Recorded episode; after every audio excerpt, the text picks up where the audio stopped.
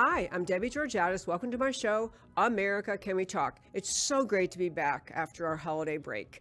Today on America Can We Talk, we're going to talk about Kevin's concessions, our wins for America. Dr. Douglas Frank is joining me in studio today. Huge new data related to election integrity. And finally, winning America back. And of course, I'll tell you why these stories matter to you. Stay tuned. On America Can We Talk, I talk about election integrity, border security, healthcare freedom, race relations, energy and tax policy, education policy, free speech and assembly, freedom of religion, and all other issues that touch on the God given right of every American to life, liberty, and the pursuit of their version of happiness. Stay tuned.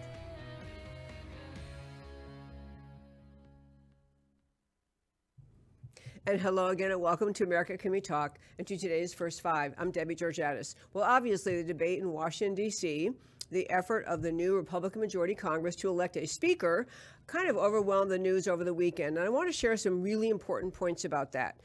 Kevin McCarthy did in the 15th round win uh, the speaker's race. And I want to tell you, before I tell you all the great things that were concessions there, I want to say a couple points about how important it was that that debate happened and then it happened publicly. Many people on the conservative side of the aisle were thinking that what happened, the kind of public, you know, continuing to hold a vote, the Democrats keep voting for their same guy, Hakeem Jeffries, and the Republicans could not get, and we have a very slim majority to start with the, in the U.S. House, and couldn't get to a vote early on. People thought it looked unseemly. They thought it looked like we weren't very organized, and I respectfully and but strongly disagree. Kevin McCarthy is, you know, he's been in Washington a long time. He was the heir apparent under the kind of usual rules, the way things flow in Washington. But the concessions that the conservative group that hung together for at, at one point there were 21 of them, then down to 20, and then down to five. The concessions they got out of that holdout, that refusal to vote for Kevin McCarthy without some concessions, are really transformative. And I'm going to talk about them in one moment. But before I get to the depth, the just importance of the of the concessions that they won, I want to just point out why that kind of battle is so important. In America today, we literally have the left hand side of the aisle, the Democrat Party, overtaken in every conceivable way by the ideas of Marxism and socialism. The left is no longer playing on the American playing field.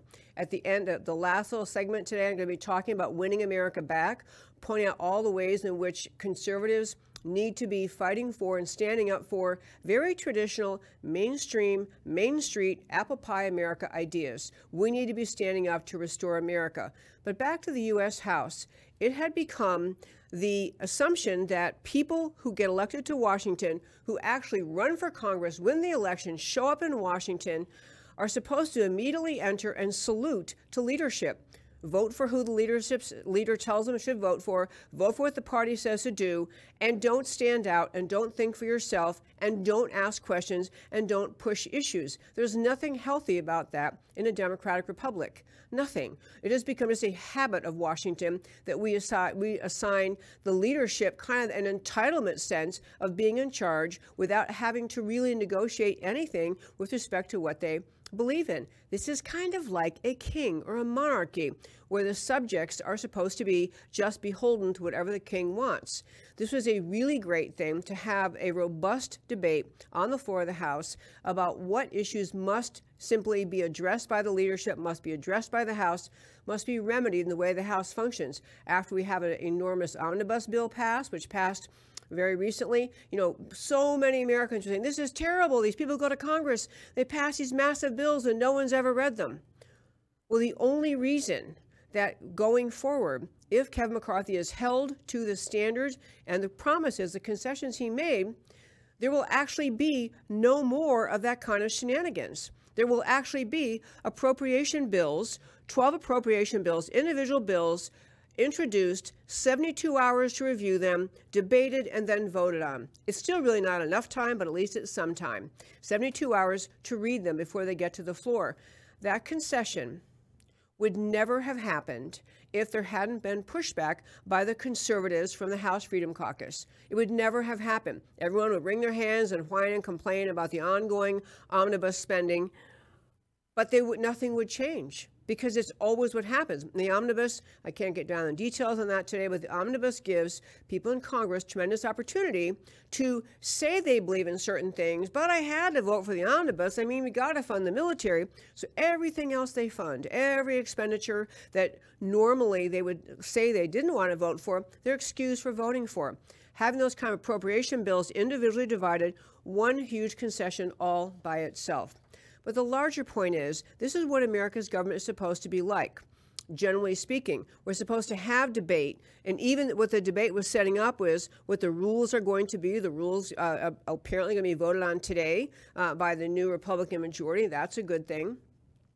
But you want to give representatives who've taking the initiative to run for Congress, you want them both to have the responsibility to represent their constituents and the opportunity to represent them. If you just go with, you sent to Washington, you're a member of the Republican Party, you vote this way, and nothing else matters, and you don't get to think, and you don't get to talk, then what's the point of having them there? You might as well have a leader who just counts out votes and says, yep, this is what we're going to do.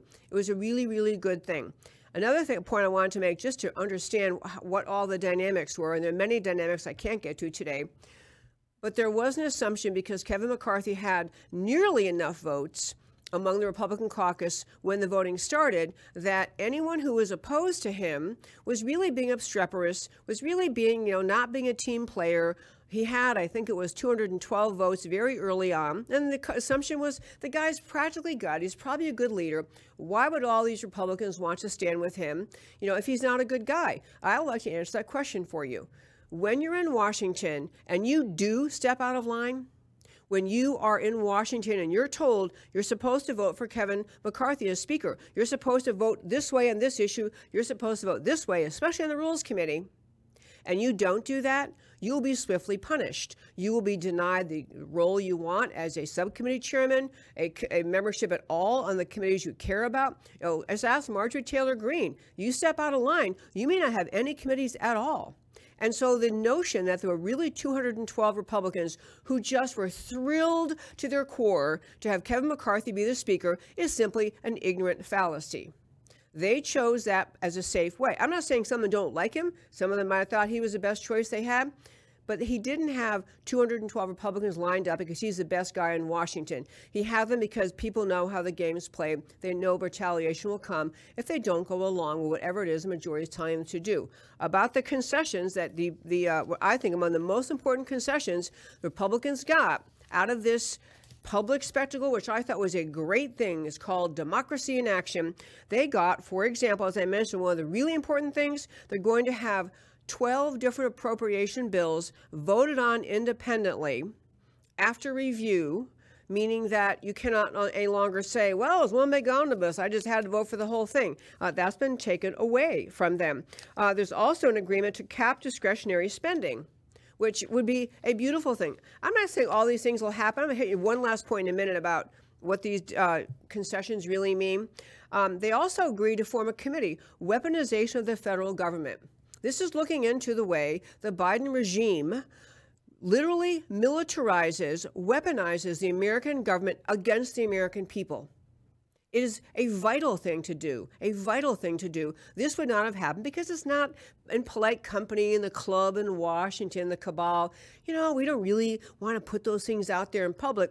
But when the, these people say to Kevin McCarthy, you can't be speaker unless you commit, he's going to commit. So that's a huge, huge thing that's going to happen. Um, there's a motion to vacate, which is basically the idea you can raise a motion, say, I want the uh, speaker removed. And um, that, I'm going to get to in a moment why that pretty much doesn't matter at all. Um, but I'll tell you why they've got 72 hours to review every bill. I have a bunch of other concessions were made. I, am probably going over my first five already. Yes, I have. But uh, they're important. Uh, importance of these concessions was just the idea that before the session starts, the message has been sent to Establishment Washington to Establishment Washington that we're done with business as usual. We're going to be heard. The House Freedom Caucus is going to have more representation on the Rules Committee and other important committees. We're going to be heard. Two last points. I'll wrap out the first five. One is this these concessions that are very important and very, they're really profound, are utterly unenforceable in law. Meaning, if Kevin McCarthy dishonors all of them, if he ignores them starting right now, there is no legal mechanism to force him to comply with them. None at all. And so it's really a matter of honor, but it's also a matter of the backbone of those who push for these to push for them and get them. And once you get them, to force them to be honored, to stand up again. If Kevin McCarthy starts, sorry about the omnibus folks, we're going to have to omnibus vote again. You have to have the people who push for these changes simply refuse to let Kevin McCarthy fudge on them. It's not just Kevin McCarthy personally, it's the whole uniparty cabal in Washington. But these changes that were pushed are wonderful changes. They're not far right extreme changes. They are getting they're righting the ship ever so slowly of the American government away from rule by the cabal back to the rule by the American people. That's all they were. There's nothing extreme about them, but they're not enforceable in any other way except if the House members push and, enfor- and force them to be enforced. And back to my last point I mentioned a minute ago, but just to touch on it, why it matters so much. This idea that we now have great power because Kevin McCarthy has agreed to, you can have, it's called a motion to vacate. It's a motion by the Republicans saying, we don't like your leadership, Kevin McCarthy. You, you're out. We want to vote you out. Well, yes, the rule now says one person can file a motion to vacate. It used to be five people. But this is one of the utterly meaningless concessions. Number one, everybody understands you file that motion, you House member, whether you've been there 100 years or one year, you have no it has no consequence until the vote is put to the floor put to the republican caucus do you want to remove kevin mccarthy let me tell you he, he struggled to get over the finish line and get enough votes there's not any chance on the planet earth that the republican caucus is going to remove him almost no matter what he does. So the motion to vacate is simply a little bit of an effort to embarrass the speaker if people are really upset with him and maybe even get five people to get behind motion to vacate, but you're not going to get the caucus to remove him. So it really has no consequence at all. And you know, if you're the one filing the motion to vacate, you're not going to be allowed, even on the dog catcher committee or any other committee in Washington, you're going to sit in the corner, you know, with facing the wall because you'll be punished. This is what happens, and everyone in Washington knows it why this was so important this at this time in our country is that we're at a place where the left has driven America, as Sidney Powell said in the show a few weeks ago. We're not fighting against rising socialism, and tr- we are over the cliff to socialism. We are grabbing onto the tree branches sticking out, the roots hanging out of the cliff, trying to pull ourselves back up. America's in deep trouble.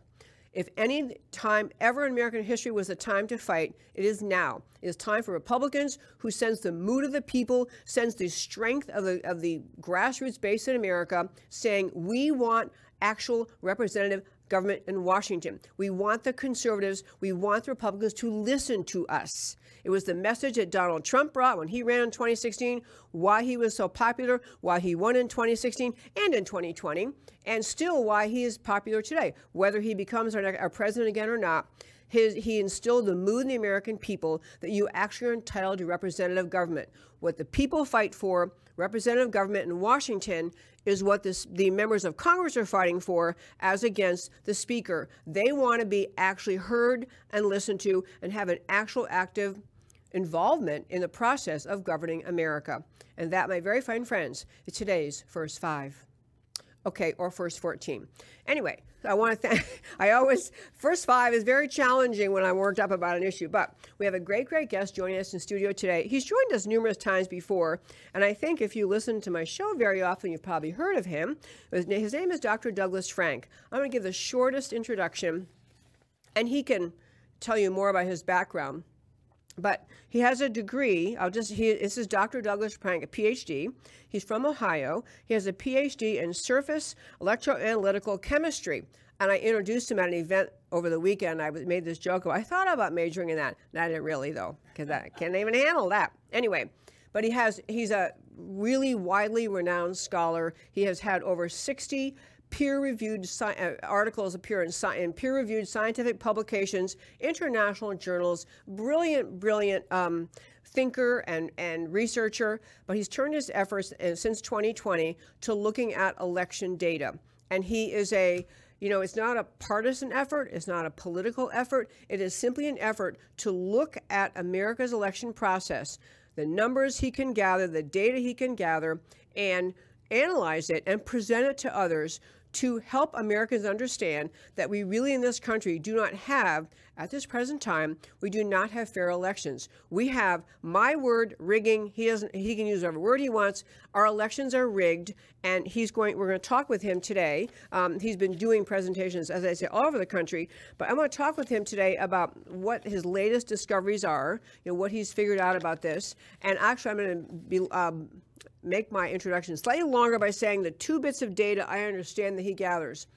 One is he gets data from states around the country for long periods of years, 20 years or so, and he gathers data regarding election, uh, the voter rolls, how many people uh, enjoying the voter rolls. They want they they enroll as a voter. So he has voter roll data, and he'll have it for a county, every county in a state, on a graph over a period of years. And so he studies that data. What, what do the numbers look like in the voter rolls? And the second kind of data is data related to voter turnout. If you look at states' voter turnout data, and he pulls it all down, legally, publicly available information off of the internet into charts and graphs, and he presents it to make these overwhelming, compelling arguments that America's elections are rigged. And with that lengthy introduction, well, welcome to the show, Dr. Douglas Frank. Hi there. Good to be with you, and Debbie. I, I, I love being with you. I learn so much every time I'm with you. Okay. You ought, to, you ought to have a talk show.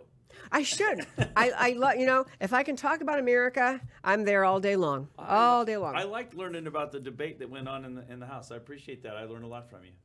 Oh, you're so welcome. It was it actually really was very refreshing. There were Mm-hmm. people on our side who say, "Oh, it's so unseemly. If we didn't have someone who could beat Kevin McCarthy, we just should have shut up and gotten in line." No. I mean, because the concessions, I mean, I'll go over them probably some other time on my show, but Yeah, yeah. they were extraordinary. Yeah. I think I'm, I'm delighted too because what's been happening around the country is uh, it's called the precinct strategy, where um, citizens are re engaging the political process at the precinct level, and accordingly, they're also taking over the state parties, the state, the GOP, for example. And so what's happening is a lot of these new people going to Washington are actually the real choices of the people, not the establishment one. So I expect more and more of this to be happening. I'm very excited about it. I'll tell you something else related to that. One of the concessions, huge concession, which again, none of these concessions would ever have been made Right. if these House people didn't just just sit back and say, Yeah. "We're not, no, you can't be speaker until." One of the concessions was that this massive PAC, which is funded by and donate and, and run by Kevin McCarthy, cannot make donations during Republican primary races. So because because he always goes for finds the most establishment, yeah. which to translate into plain English means the most compliant, the one the find the person who will do whatever Kevin McCarthy tells him to do. That's who he wants to get behind. And these these strong independent kind of candidates that you and I might be Yes. you know just just grassroots kind of candidates they're never going to get money from Kevin McCarthy. So part of this bill was, but this deal was no money, no money in primaries. It's beautiful. Yeah.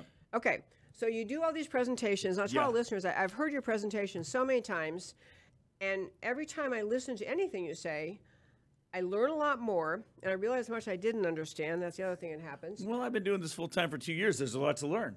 There is, there is, and so I, I gave a little bit of a summary of what you Yeah. do in gathering data. Yes.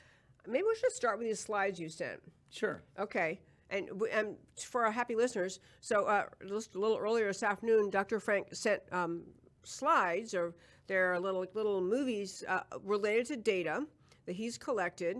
And the reason I want to show you this is, it's one thing if you hear people complaining about, oh, Democrats always cheat, or oh, there's always some voters from the uh, cemetery vote. This is not what you what he has uncovered. Dr. Frank has uncovered, explains, is not a few cheaters in the cemetery. It is systemic, to borrow the left's term they love to use. It is systemic, and you can see that for yourself when you look at this data. This is not data driving toward any candidate. It's data driving toward truth. So the first one you sent, I believe, relates to Wyoming. So do we have the Wyoming data here? Show the. Wyoming data. Okay. And what I'm showing you here is the number of people who are registered every month for about the last 14 years. And it's an interesting pattern. This first graph is for the three largest counties. You notice that before every election, the rolls inflate and then they're deflated afterwards. And people say, well, that's just an unusual county. No, it's in every county in the state. It's centrally controlled. It's obviously not random. If it had been random, every county would behave differently, but no, they behave together. And the, and the oscillations are as big as 20 to 25%. In other words, before an election, you inflate the voter rolls by 20 to 25%. And then after the elections, you take 20 to 25%. And if it was just, if it was just, um, Can you put it back up, Emilio? Yeah, thanks. Sorry. If it was no problem, if it was just if it was a random thing, they wouldn't be all in perfect sync, in perfect tandem. And it, what it proves, beyond a shadow of a doubt, anybody who looks at this, you, you can't escape the conclusion that the rolls are being controlled centrally at the state level. So now they inflate the rolls by 20 to 25 percent before the election, and then after the election, they deflate them by 20 to 25 percent. It's it's blatantly obvious. Okay, for our radio listeners, I just realized, first of all, radio listeners, you can later, uh, we've frozen the screen, so I'll describe it here, but for radio listeners, go back to our website later, americacanwetalk.org, and you can watch this show, and you will have separately posted our interview with Dr. Douglas Frank.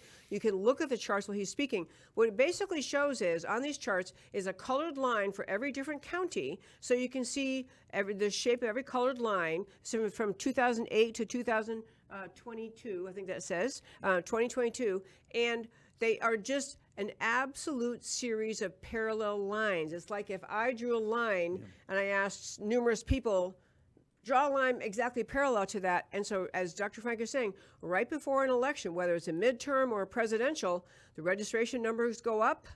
And then right after the election, the registration numbers drop. And then they flow along low, and they pop up again and down, up and down. But the point is, these lines of all these counties are flowing across this chart in perfect, perfect. I sing a They're song, perfectly in perfect tandem. harmony. Yeah, exactly. And, and and one of the things people think that the local county officials are the ones maintaining the rolls, but no. If they were, then they would all behave differently. The fact that they've all behaved perfectly in sync with one another is how you know it's not a random thing. So that's one of the things I try to teach people is that the rolls are being manipulated. And and people would say, well, why would you want to add a bunch of people to the rolls? Well, the reason is because if you're going to stuff ballots in the election, you're going to cheat, you're going to put in ballots for people who are not real, you need to put a bunch of non-real people in there. Now, sometimes the people are real that they're putting in there, but they're people that have passed away, or they're people who uh, used to live there 10 years ago, but moved away, but now they've moved back into town. I'm sorry, sorry, let me say that again. They've moved away 10 years ago, but you put them back in the rolls even though they're gone, and then you put in a ballot for them. And s- so that's one of the ways to stuff ballots, it's called. You're, you're stuffing Okay, ballots. and this pointing this uh, that you're describing, you've used a term, and I when I first heard it, I didn't get it, but now I do. They're they're phantom voters. They're voters Yes. whose names are in the rolls. Yes. They have apparently within the voting jurisdiction a name and address. They appear to be registered, Yep. but they don't. They're either deceased or they don't live there anymore. Yeah, or sometimes they don't even exist. Like one of the things we found here in Texas in several places is there'll be a- like one two three Apple Tree Lane and one two four Apple Tree Lane, and then one two five Apple Tree Lane, and there'll be an, uh, somebody at each address. But when you go look in the neighborhood, one of the addresses isn't there. It doesn't exist. It's not a real address. So there are even unreal addresses in the rolls. And we, that's why we send people out knocking on doors. We, we go out, we send them into neighborhoods looking for those, and we find them. Uh, we find them in abundance. Yeah, I love that. I want to get your your uh, knocking on doors uh, thing. Yeah, well, Em- Emilio, uh, not to torture you, put that back up one more time because I want you to at the end of it. Yeah, this very last slide. Yes. The percentages you showed, if you can make that run, you have the red line, but can you uh, advance it to where you show it? Those There we go. Yeah. Okay, so what you're saying here is the drop in registration following a major election. So Yes. you, you so the drop in registration numbers, n- names pulled back out of the, of the voter rolls, is 20% of the entire content of the voter rolls, or 25%. Is Yeah. That, okay, that that I mean to be other reason this is beside that this is couldn't be random or organic. It has to be manipulated because they're all par- uh, perfectly parallel. But why would anyone pull their name out unless they? I mean, why would you register and then pull your name out right away? Right, and and someone would say, well, that's normal, Dr. Frank. People move in, so we add them to the rolls, and people move out, so we take them out. Not 25% in two years. Okay, Right. You don't have that much fluctuation in your population. In fact, that's why I show the population graphs because I show that the population isn't changing like that. Why are your rolls changing like that? Okay, so this is a map of Wyoming. How many other places have you done this kind of data? I've done 45 states. Not all of the states are public with their data to this degree. Um, I just did Wyoming uh, last week, which is why, or two weeks ago, which is, and I'm going to be there. That's why I, re- you know, went back and searched. So I would say maybe I have a dozen states with month-to-month resolution like that, but most of the states I only have election-to-election resolution. But even in that case, you can see the same kind of variation, the same kind of manipulation. My point to people, they need to understand that the rolls are being used to manipulate the election. And, and the way they're being used is they inflate the rolls. And I always like to tell people the simple way to understand it is if your population's going up at a certain rate, your registration rates are going up faster than that. In fact, eight of our states have more people in their rolls than they have voting age people. Okay, so in other words, the rate of increase of registered voters is way faster than the population so- to the point where you can't even argue about it. A lot of times people say, "Well, of course, Dr. Frank, before every election, people want to people want to vote, so they register. It's normal to have a surge. Yeah, but you don't have immediately have a 25% removal again, and it's not normal to have more people in your rolls than you have people. So that's that's that's kind of where that goes, and that's why I show that because that's like the first big step in the way our, our elections are being manipulated is the manipulation of the rules.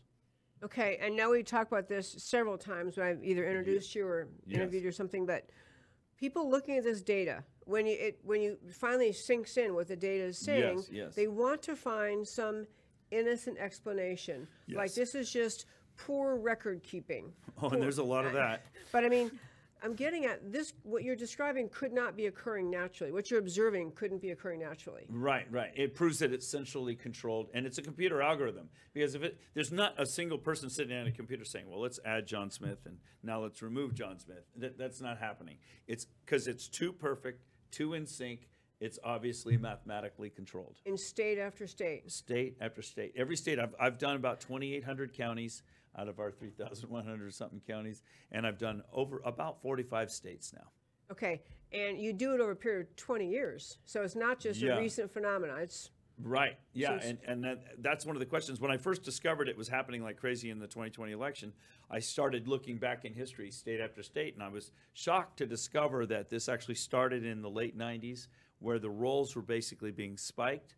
And they were putting in a bunch of extra people in the rolls who are not real people. Well, I shouldn't say they're not real people. They moved away, they're dead, but they aren't real voters. How about if I put it that way? And then over the years, they phase them in. So, like in Texas, I've I've heard stories about how you guys have been told that you're turning purple. No, you're not turning purple. Your rolls were filled with people who aren't real voters, and then gradually they're being voted, and it makes it feel and look like you are. I mean, if they did it over, if you're if you're uh, suddenly changed 25% in one of your elections, you'd all go, "What? We don't believe that." But if it's a few percent a year over 20 years, you say, "Oh, gee, it's the frog in the pot. We, we'll accept the results." yeah, yeah. So the change, the the um, abuse of the voter rolls, the adding voters who don't exist, and somehow casting votes on their behalf. We'll get to in a second. Yes. But that is all occurring Yeah. within a realm of seeming plausibility. Oh, Like, yeah, exactly. Okay.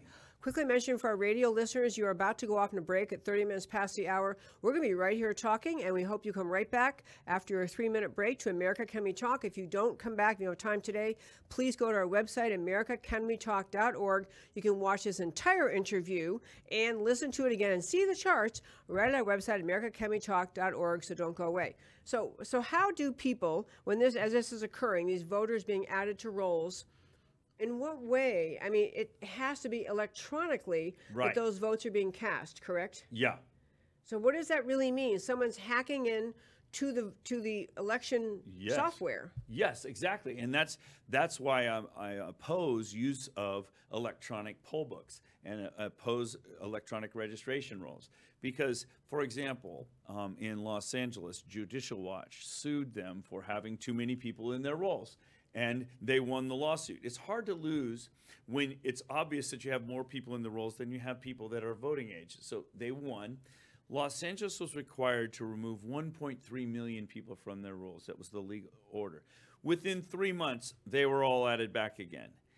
And uh, so, Oh, my so- gracious. so the problem, and that's right before the election. So in other words, the fact that it's an electronic rolls allows the state to insert voters, allows anybody who has access to the rolls to insert voters, and there are all these points of access. You know, if there was a registrar, an office where a person had to come in with their photo ID and say, "Hey, I'm new to the neighborhood. Here's a power bill, or here's my ID. I'm real. I live here. Sign me up to vote." There's no way this could happen. The only way this can happen is they've got it all online. They've got Uh, it's centrally controlled from the state. There's just multiple points of access. There's it's no way to control it. Okay, so they hack it. They, I mean, I use the word hack because Yeah, that's a yeah. under, simple word to understand. But Yeah. the way people who are in rolls who are not really alive, registered voters, yes. current, active, legitimate voters, Yeah. because someone's hacking in Yeah. and voting their vote for them, or or and or how does it the all the uh, mail-in ballots play into that? Explain that. Well, here's an example. So uh, in Fresno, California, we, we met with the commissioners there and we showed them several dead voters. And give you an example. So, in other words, they say, well, our elections are clean. And we say, well, what about this person who's dead and you're receiving ballots from them? Obviously, that person didn't come to the polls, did they? because they're dead, okay? So, what happens is you look in the death records and you see the person died in 2006. Then, for 10 years, there's no record of him voting. Then suddenly he starts voting in every election. Okay, now what's really happened is they died for 10 years, there's nothing happening, and then suddenly they're voting again. their name stayed in the voter rolls. Well, their name may have been removed from the Uh, voter okay. rolls, but now it's put back in and they're voting again. But think about it. You're putting back in somebody. He has an address, he has a registration date, he has a birth date, he has a voting record, he has everything that you would expect to see, and so it doesn't stand out. Unless you knew that there was a death certificate for that person, you would say, oh, that's a normal thing. I, there's Yep. nothing wrong with that. So that's why we do the homework. I teach the people I work with how to go find those people, and we knock on the door and make sure John Smith really is dead. And we did multiple of those. Another, that's one group, dead people. Another one is, let's say you, you live in Texas. What if you move to Colorado? Okay. Nobody does this that I know of. You don't call your local clerk and say, hey, I'm moving, take me off the voter rolls, right? Yeah. You, you go to Colorado, you sign up to vote there. Well, now nobody's voting in your name in Texas for a while. But in 10 years, and, and if they never took you out, because you never told them, if they never take you out, then suddenly you start, suddenly Debbie Georgatos starts voting in Texas again. But Debbie Georgatos has lived in Colorado for 10 years and been voting over there. That's another major category. In fact, there are more of those than there are of the dead voters. So, as uh, you, they become inactive, and so then somebody knows that you're not voting because they can see the voter history, and they just start printing ballots for you and stuffing them in, and that's almost always by mail. Eh, okay, and that's the mail-in ballot That's why I was answering that question. Yeah. Yes. Oh, that's okay. Yeah, you were answering exactly. Well, okay, this is happening in Wyoming, and you mentioned other states. I want to turn to because much of our audience is here in the great state of Texas. Yes. So we have the next slide, if you would, Amelia. We have the Texas slides. Yeah. Um, and we can talk through those. Sure. Now you notice, like in this slide, I'm showing you the voting age people since 1970. You can see it just kind of climbs steadily up. You know, and just kind of like you would expect. And then I also show every election how many people are registered to vote. And as I pointed out in so many states, look at 1996. There's a sudden huge surge in your state in the number of people in your rolls. Your population didn't suddenly hugely surge. Your population was just steadily going up. But there's this huge surge. And there's another huge surge in your state starting in 2014. Your rolls are growing faster than your population. Okay, if it was tracking your population, you'd think, okay, that's normal. People are moving in and out, and the rolls match that. But it's not the case. The other thing is I show you the voting, how many people turn out to vote each time. And these are right off your Secretary of State website, so anybody can verify this. This is this is just straightforward. I'm just teaching people to see their own data. And what you notice is that the turnouts have suddenly surged far higher than what you've seen historically. In fact, your midterm in 2018 is higher than all your previous federal elections. So you suddenly have this big surge. People say, Dr. Frank, why are you focusing on, focusing on 2020 so much? Well, 2018, look at, I could focus on 2018. There's something huge. And what I typically hear people will say, oh, but Dr. Frank, 2018 was a special year. We had a special race that year, a particular interest. So that's why the turnout was so big. You know what? I hear that in every state. You know why? It surged in every state exactly that same amount. No, you didn't have a particular election of particular interest in every state where everybody increased their voting by the same amount. I don't believe that. That's the election being manipulated nationally. Okay, leave that slide up if you would, Amelia. That's the end of it, right? Okay, leave this up for a second so we can talk about. So I want to make some points, especially for our radio listeners, but for everybody. The points you're making: registration rolls are growing faster than the rate of population growth. Yes. Here in Texas by 20 percent. Yes. Okay, that's happening in other states as well. The- Every the- state in the country, the rolls are growing faster than the population. And in eight states, they've been growing so fast, there are more people in the rolls than they have population. So this is a evidence of a, a, uh surge in people being added to the voter rolls And not cleaned out. and not cleaned Y- out. Okay. yes. And then what you've been talking about, um, turnouts having increased suddenly, and especially for our radio listeners, it's, uh, I'll just tell you that what this is showing, just a percentage example they have, for example, they're showing that the the uh, turnout, meaning uh, not registered voters, but people who actually came out and voted, the Yes. turnout is at the end of 20, I can't quite read that, 2020, um, it is 26% higher, 26% higher than it was in 2018. Am I saying that correctly? Yeah. Uh, Okay, uh, y- 26% higher in two years. Yes, I I mean that's a sudden surge, and and then Yeah. and you notice that the the uh, the midterm went up seventy seven percent, almost double. In other words, your midterm had t- almost twice as many people voting it as usual, and it's not just Texas; it's everywhere. But since I was in Texas and talking to several counties here, that's why I used the Texas graph. Okay, another thing we didn't make a graph for today, but to quickly make this point we made before, because I, I tell what I really care about is I, I always say whatever the political issue is, I'll, I'll take the battle. If we're going to have, if, you know the majority of Americans want to be communists and they're voting for communists in the government, okay, I'll take that battle, and I will argue for freedom and America's founding ideas, the Declaration, the Constitution, and rights Sure. from God. All the, I, I'll, I'll argue that. Sure. But what's happening is we think the country is turning left. And so we modify our positions, conservatives Yes. modify our positions. Well, maybe we shouldn't be so strong on this issue. Maybe we should back off. Mm-hmm. And and the fact is, if it, if the votes are being manipulated, if the elections are, the country isn't changing. Just the election results are making us think it is. Right. That's why they're, and the media reinforces it. Oh, Texas is turning purple. And it must be all those Californians that are moving in.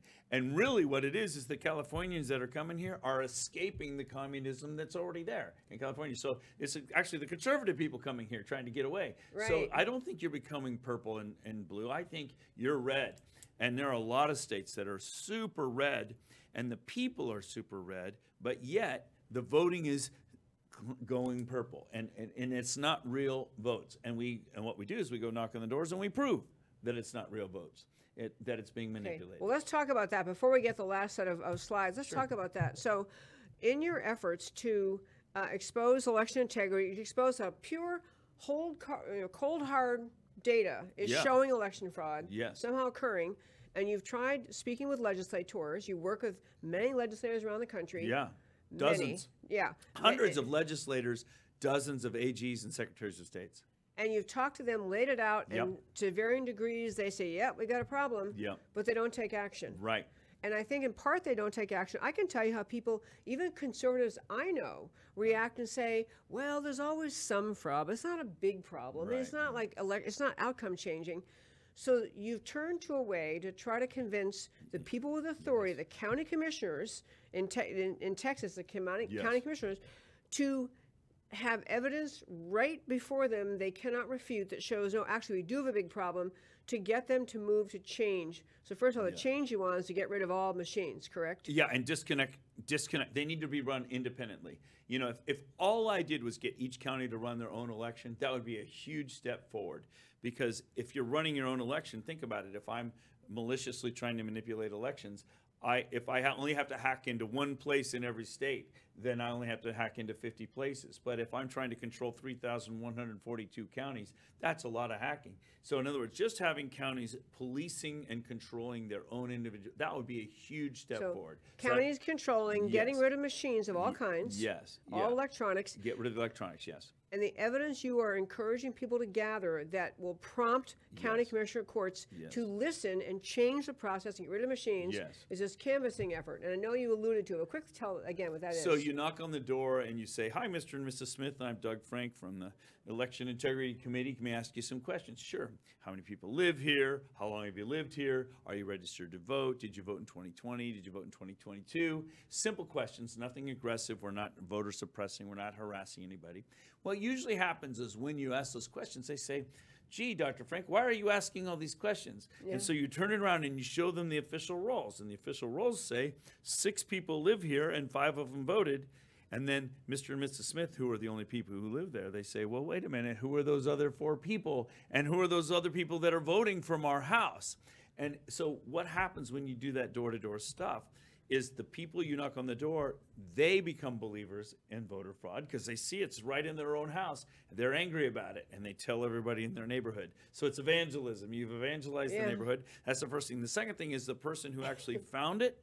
Like if I and I've seen this in hundreds of cases around the country. As soon as a, a citizen finds the fraud, they're all they're all worked up. I always like to say it's like they got saved. They have to tell everybody they're so excited. I found 17 phantom voters this weekend. It's like they can hardly contain themselves. So it also changes the people doing the work.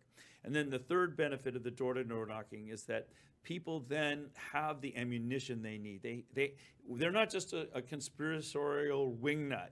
They actually have actual fraud that actually happened in their hands. That's the that's what all the door-to-door stuff is. But the second point you made is super important. Let's say you find a hundred of those, and you go to your sheriff and you say, "Hey, sheriff, look, I found a hundred of these." Or you go to your district attorney, "I have a hundred of these." He says, "Go away. It's only a hundred. That's not enough to change your election."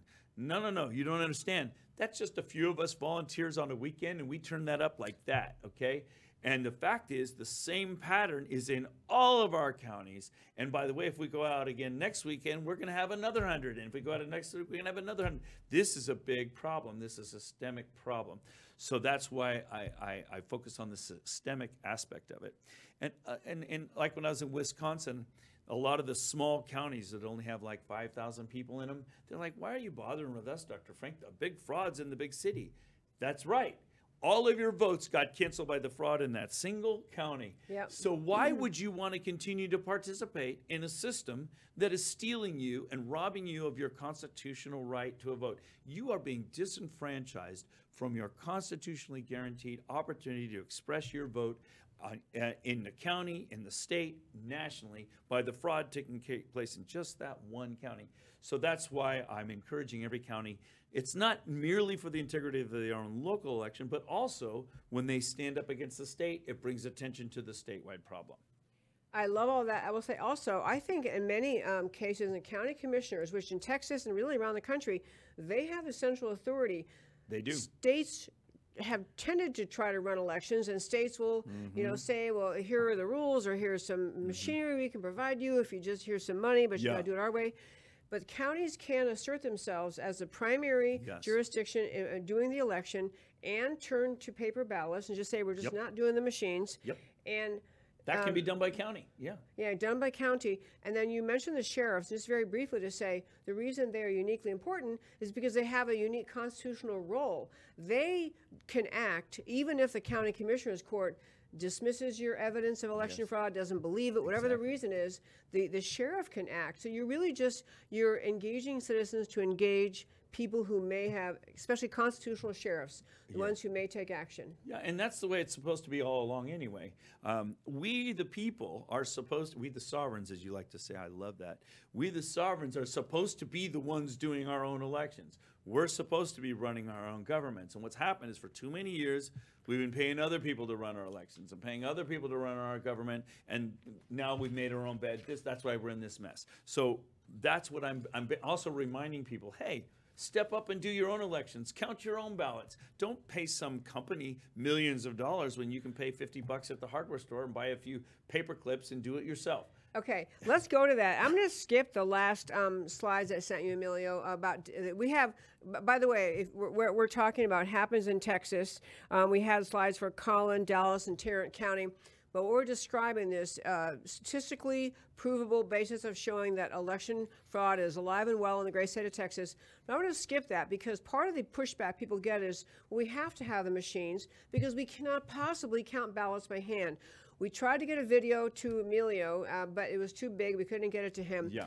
But I want to just set, or you can set the scene, sure. how you got these people to, to demonstrate how easy it is to have hand counting, even a ballot with multiple questions like president, vice president, Yes. state rep, dog catcher, Proposition A, Proposition B. Describe that if you would. Sure. So the first thing I always like to tell people when they say you can't possibly count ballots is like to say, no, wait a minute, wait a minute. We used to do this. All of us used to do this nationwide 30 years ago. We absolutely can do an election in a single day, count the ballots by hand, tally up the votes by hand, and report it that night. We can. All of Europe does it too. But because people are objecting like crazy, we put together a, a study and we got a group of volunteers and we did a whole precinct and we did a whole precinct, and it's a really neat setup. What they did, I, I think it's very clever. They basically have a clothesline going across the room, and they have tables underneath it, and then the ballots are hanging from the clothesline, and they move along, and each place they stop, the person on each side of the table, each person is responsible for three of the races. In our example, it was a 12 person race. There were 12 different issues on the ballot. So, you know, if I were doing this job, I, it's like they have a, like they were using, literally, they were using a baseball pitching sheet. Uh, to Oh, okay. because because I mean if you think about it you don't have to reinvent that wheel people who are used to tallying things right so the ballot would stop I would mark my three races and then it would move on to the next and I would mark my th- same three and they just do that and they would pass a hundred ballots and then at the end of the hundred ballots we'd all say okay what'd you get for this? What'd you get for this? And if everybody at the, all the tables agreed mm. by the way there are three different people counting every race and you kind of randomize it. So it's a triple check.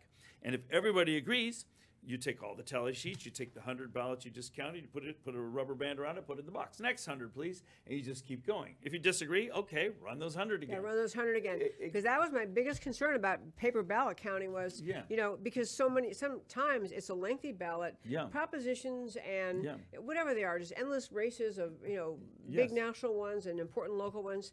So this process, I mean, it was the coolest video. We'll still try to get that ready for our Sure, listeners, sure. but the concept is we can do, we Yes. can do hand counting. Europe does it All in one day. all in one day, and we just have to have the will to get people yes, to do it. we've been Yeah. conditioned into thinking we can't do it. And I should tell this story. This is such a good story. I was in northern Colorado, north northeast Colorado, and the, the county clerk there, they have 1,500 voters in their county. And I showed her the fraud in her county. I'm telling you, literally, she was in tears, okay? And she says, Dr. Frank, she says, I've been doing this 30 years. 30 years ago, we had 1,500 voters. Today, we have 1,500 voters. She says, It used to take me three days to set it up. Everybody'd show up, and one day we'd vote. We'd tally it up that night. I would report the tally. The next day or two, I cleaned up my provisional ballots and my record keeping, and it was done. She says, Nowadays, we spend millions of dollars for machines. It takes weeks and weeks to set up. I don't understand half of the technology. I'm constantly calling the vendor. The state's micromanaging all this aspect of it. Everything's in the dark, everything's a black box. Um, all these ballots are coming in by mail. I'm not even sure the ballots are from who they say they're from. I, I do all my weeks worth, about two to three wor- weeks worth of b- bookkeeping afterwards. And she says, Everybody in my community hates me now. Nobody trusts me anymore. She says, It used to be. I was part of the team and it was a community thing. We did it together. She says, Now nobody trusts me. So we've somehow convinced ourselves over a couple of decades that we cannot do this ourselves, when absolutely we can do it ourselves and it's a lot cheaper. So um, people say, oh, it's not cheaper. Yes, it is way cheaper. We did the study. It was $47 worth of hardware that we bought to do that job instead of millions of dollars and ongoing service contracts where you have to pay for everything. And nobody trusts the machines. I think the most important thing about getting the machines isn't even the fact that they're hackable, that they're manipulatable. I think the most important thing about the machines is that people don't trust them. Rasmussen did a poll recently. It's 83% of our population doesn't trust the machines. So 83% of our population doesn't trust the election. You want to know why our turnouts are going, why people don't trust the elections? We knock on doors all the time. People say, "Oh, Dr. Frank, I don't do black vote anymore. It's all rigged. It's all messed up. Why should I why should I vote?" Well, they don't trust it. So if you want to increase people's turnout, you want to increase their trust in the elections. Just get rid of the machines for that reason. I mean, save the money, increase the trust, increase transparency. What's wrong with that? It's a complete audit trail. You've got everything on paper. Uh, If, if somebody uh, questions how you read that ballot, pull it out again and have an argument. Okay, but the point is, you can't do that if it's electronic. There's, it's like all in cyberspace in a black box. So that's. I think there's so many good reasons to get rid of to get rid of the machines. I'll float an idea um, too. I, I couldn't agree more. And you know, uh, many legislatures, after all of the um, outbursts after 2020, many people didn't really think Yeah. that the 2020 election was uh, that that didn't really think Biden won. They, they questioned many things in 2020 Right. elections, um, and people were frustrated about that, and they they just uh, were really worked up about it. Couldn't figure out what, what to do about it.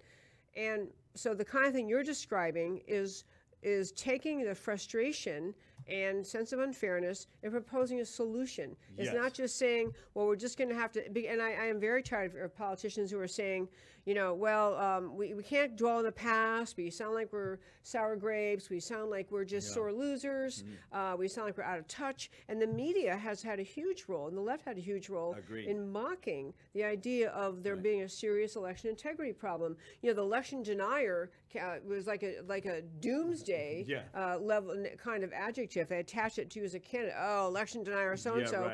And so you're kind of being bullied into silence. Think about this for a minute. In 2016, who were the election deniers?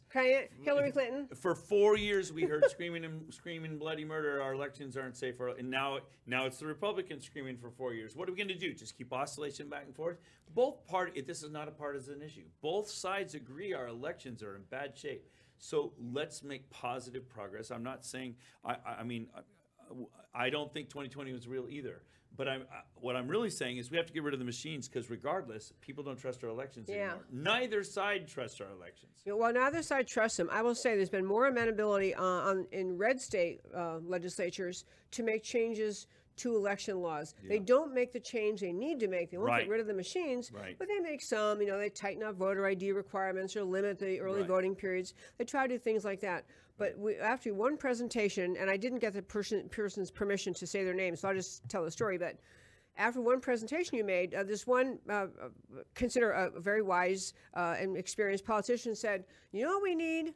We need a red counties of America." Red counties go paper. And we need a movement just saying red counties in this country are all going to stand up. We're going to demand paper ballots. We're not going to do machines. We're not going to care what the state says and the state government saying you have to use them or the federal government. We're going to do our own elections of paper ballots. And if the red counties united, it would be monumental. And while I know it is a both sides of the issue and there are bad actors on both sides, Yes. it's always the left that opposes things like voter ID, like limiting early voting, like requiring proof of citizenship. All of the ways that are just they're common sense reforms are normally the, the left just goes wild about them and, and, and criticize them and, and calls them racist. So I love the idea, and if I could clone myself, as I told Yeah. you earlier, one of the clones of me would run that. I would do that. I would just take that on, say we're going to have red, red red counties of America are going paper ballots Yes. forever.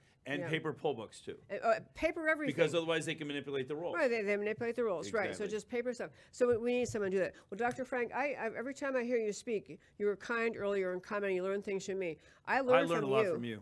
I learn a lot from you. When I listen to you, I'm often taking notes over here surreptitiously, but I do, and every time you speak, I, I understand it a little better. And I really want to commend you because you could be uh, home with your family, you could be working in the school you founded in Ohio, teaching young people high level mathematics, um, or other things you want to be doing, inventing things, but instead you really committed yourself to exposing which is just irrefutable proof of election rigging around this country. And so I just thank you for your service. It's an honor to serve my country, serve my fellow citizen. You are serving your country. Okay, well, we only have three minutes left before the end of the show, so I'm just going to do a, a dip my toe in this uh, topic, and I'll come come back to it tomorrow.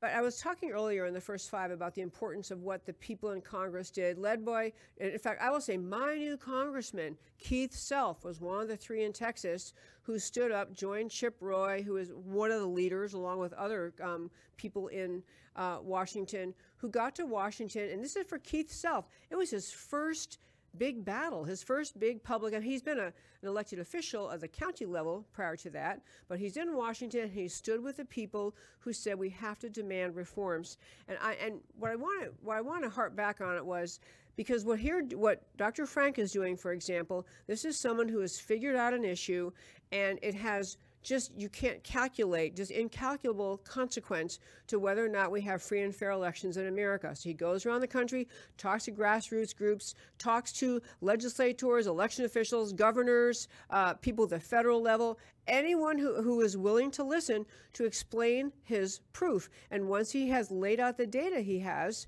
there is no other conclusion you can come to that we have a manipulated, rigged election system and that it's wrong. It, it's not good enough for America. But part of the, what I want to mention in closing out, there have been some great pieces recently talking about, you know, this the um, window is very short, or the you know time is very short in America. We have to really right the ship of America, to bring America back over the cliff as it's heading down the cliff to the valley of evil, you know, of, of communism and socialism. We have a short time period, and there are many people fighting in different ways. I think there are members of Congress who would not would not go along with the choice for leader, uh, go along with Kevin McCarthy as Speaker of the House. They got enormous concessions that will actually be game changers. And these concessions, these have been issues that have been identified by Republicans and Democrats, some, and identified as big problems, identified as things that must be fixed. And you and I both know sitting here, they would never, ever, ever, ever, ever be changed if we continued with, with business as usual and just went back to Washington, elected the heir apparent Kevin McCarthy. The only time they had at this point to strike was prior to the selection of the speaker to say, we're going to demand some changes. I want to tell you, among some of the other really, really important changes, there's going to be a church style committee. That was that uh, committee put together in the 70s, I think it was, uh, by a Democrat even. Senator Church went after uh, looking at the conduct of the um, federal uh, law enforcement agencies and uncovered massive, massive wrongdoing and fraud. There's going to be a church style committee uh, investigating the conduct of the national security, the federal agencies who've run roughshod over America's freedom. Huge victory for just patriots, for freedom lovers. They've committed to do that. Uh, as I mentioned earlier, voting separately in appropriations bills. 72 hours to hit. Oh, more House Freedom Caucus members are going to serve, especially on the Rules Committee. This and, and you know, I'm gonna finish a few more of those and, and make my point.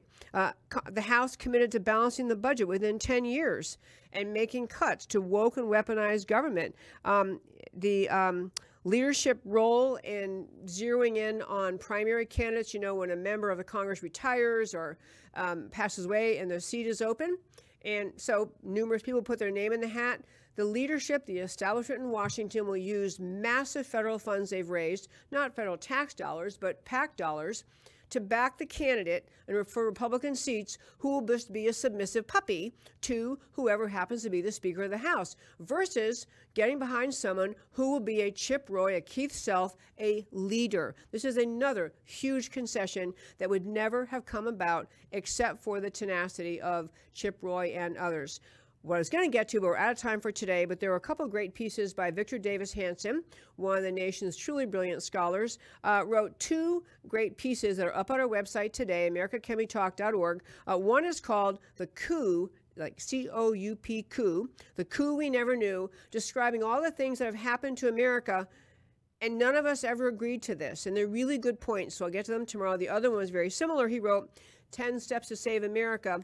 And I want to just say, in closing out today's show, there is a spirit rising up in this country of people who simply are saying they are not going to sit quietly, not to go quietly into that good night without a fight for America. And that's really where we are on so many levels fighting for election fraud, fighting for the leadership in Washington, allowing elected members to actually get issues that matter to the floor of the House And for you, the listener, there are so many issues you can be involved in fighting at your school board level to get rid of critical race theory and uh, gender manipulation and, and mutilation of minor children, which should be outlawed in all 50 states.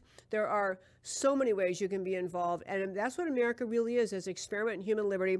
It is in part an experiment and a commitment that the people of this country will hold to the ideas of America's founding.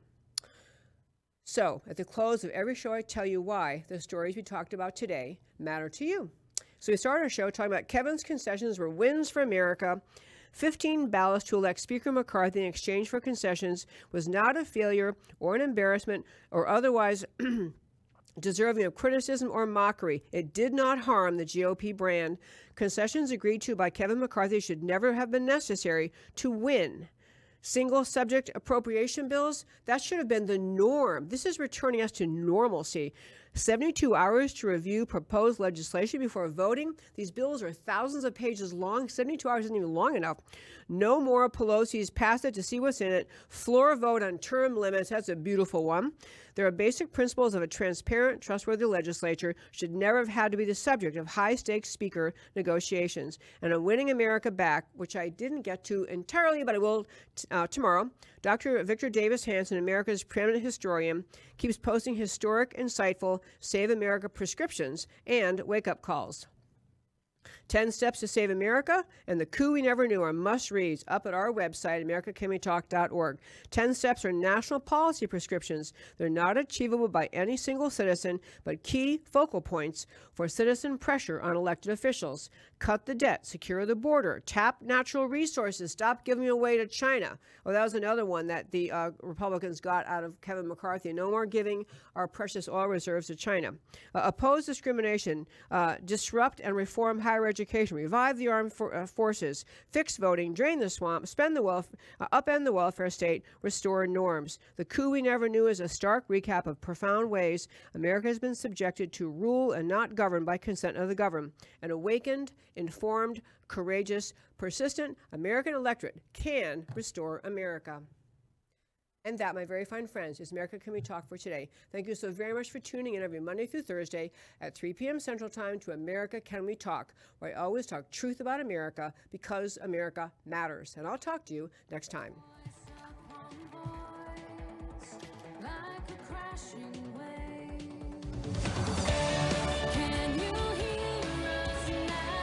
America, can we talk? Truth about America.